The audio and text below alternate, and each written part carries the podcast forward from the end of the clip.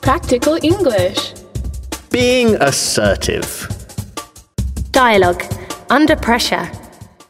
Gary and his cousin Kira are in a pub having a chat. Kira doesn't want to stay for too long. A pint of lager. No, I think I'll stick to orange juice.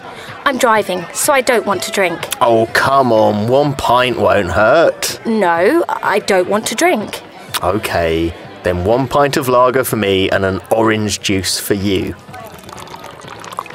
So, are you coming to the party later? No, I've got to study for the exam tomorrow. Oh, come on, it'll be fun. No, I've got to get up early tomorrow. Next time, maybe. Hey, by the way, have you got that money you owe me? Um, can I pay you back next week? Well, I I really need it now.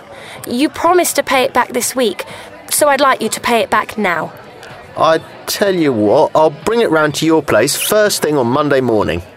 Well, I, I really need it now.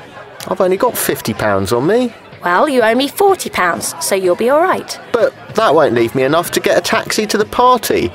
Unless you can drive me there. I really need that money back. Oh, all right, here you are.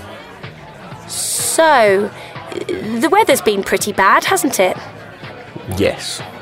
Well, then, I'd better get going. It was nice chatting with you.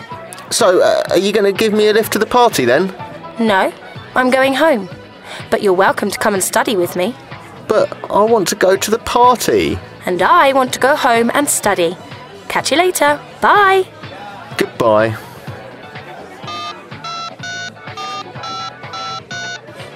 Mum, can you come and pick me up and take me to Jessica's house? She's having a party. I'm at the pub on the corner of the road.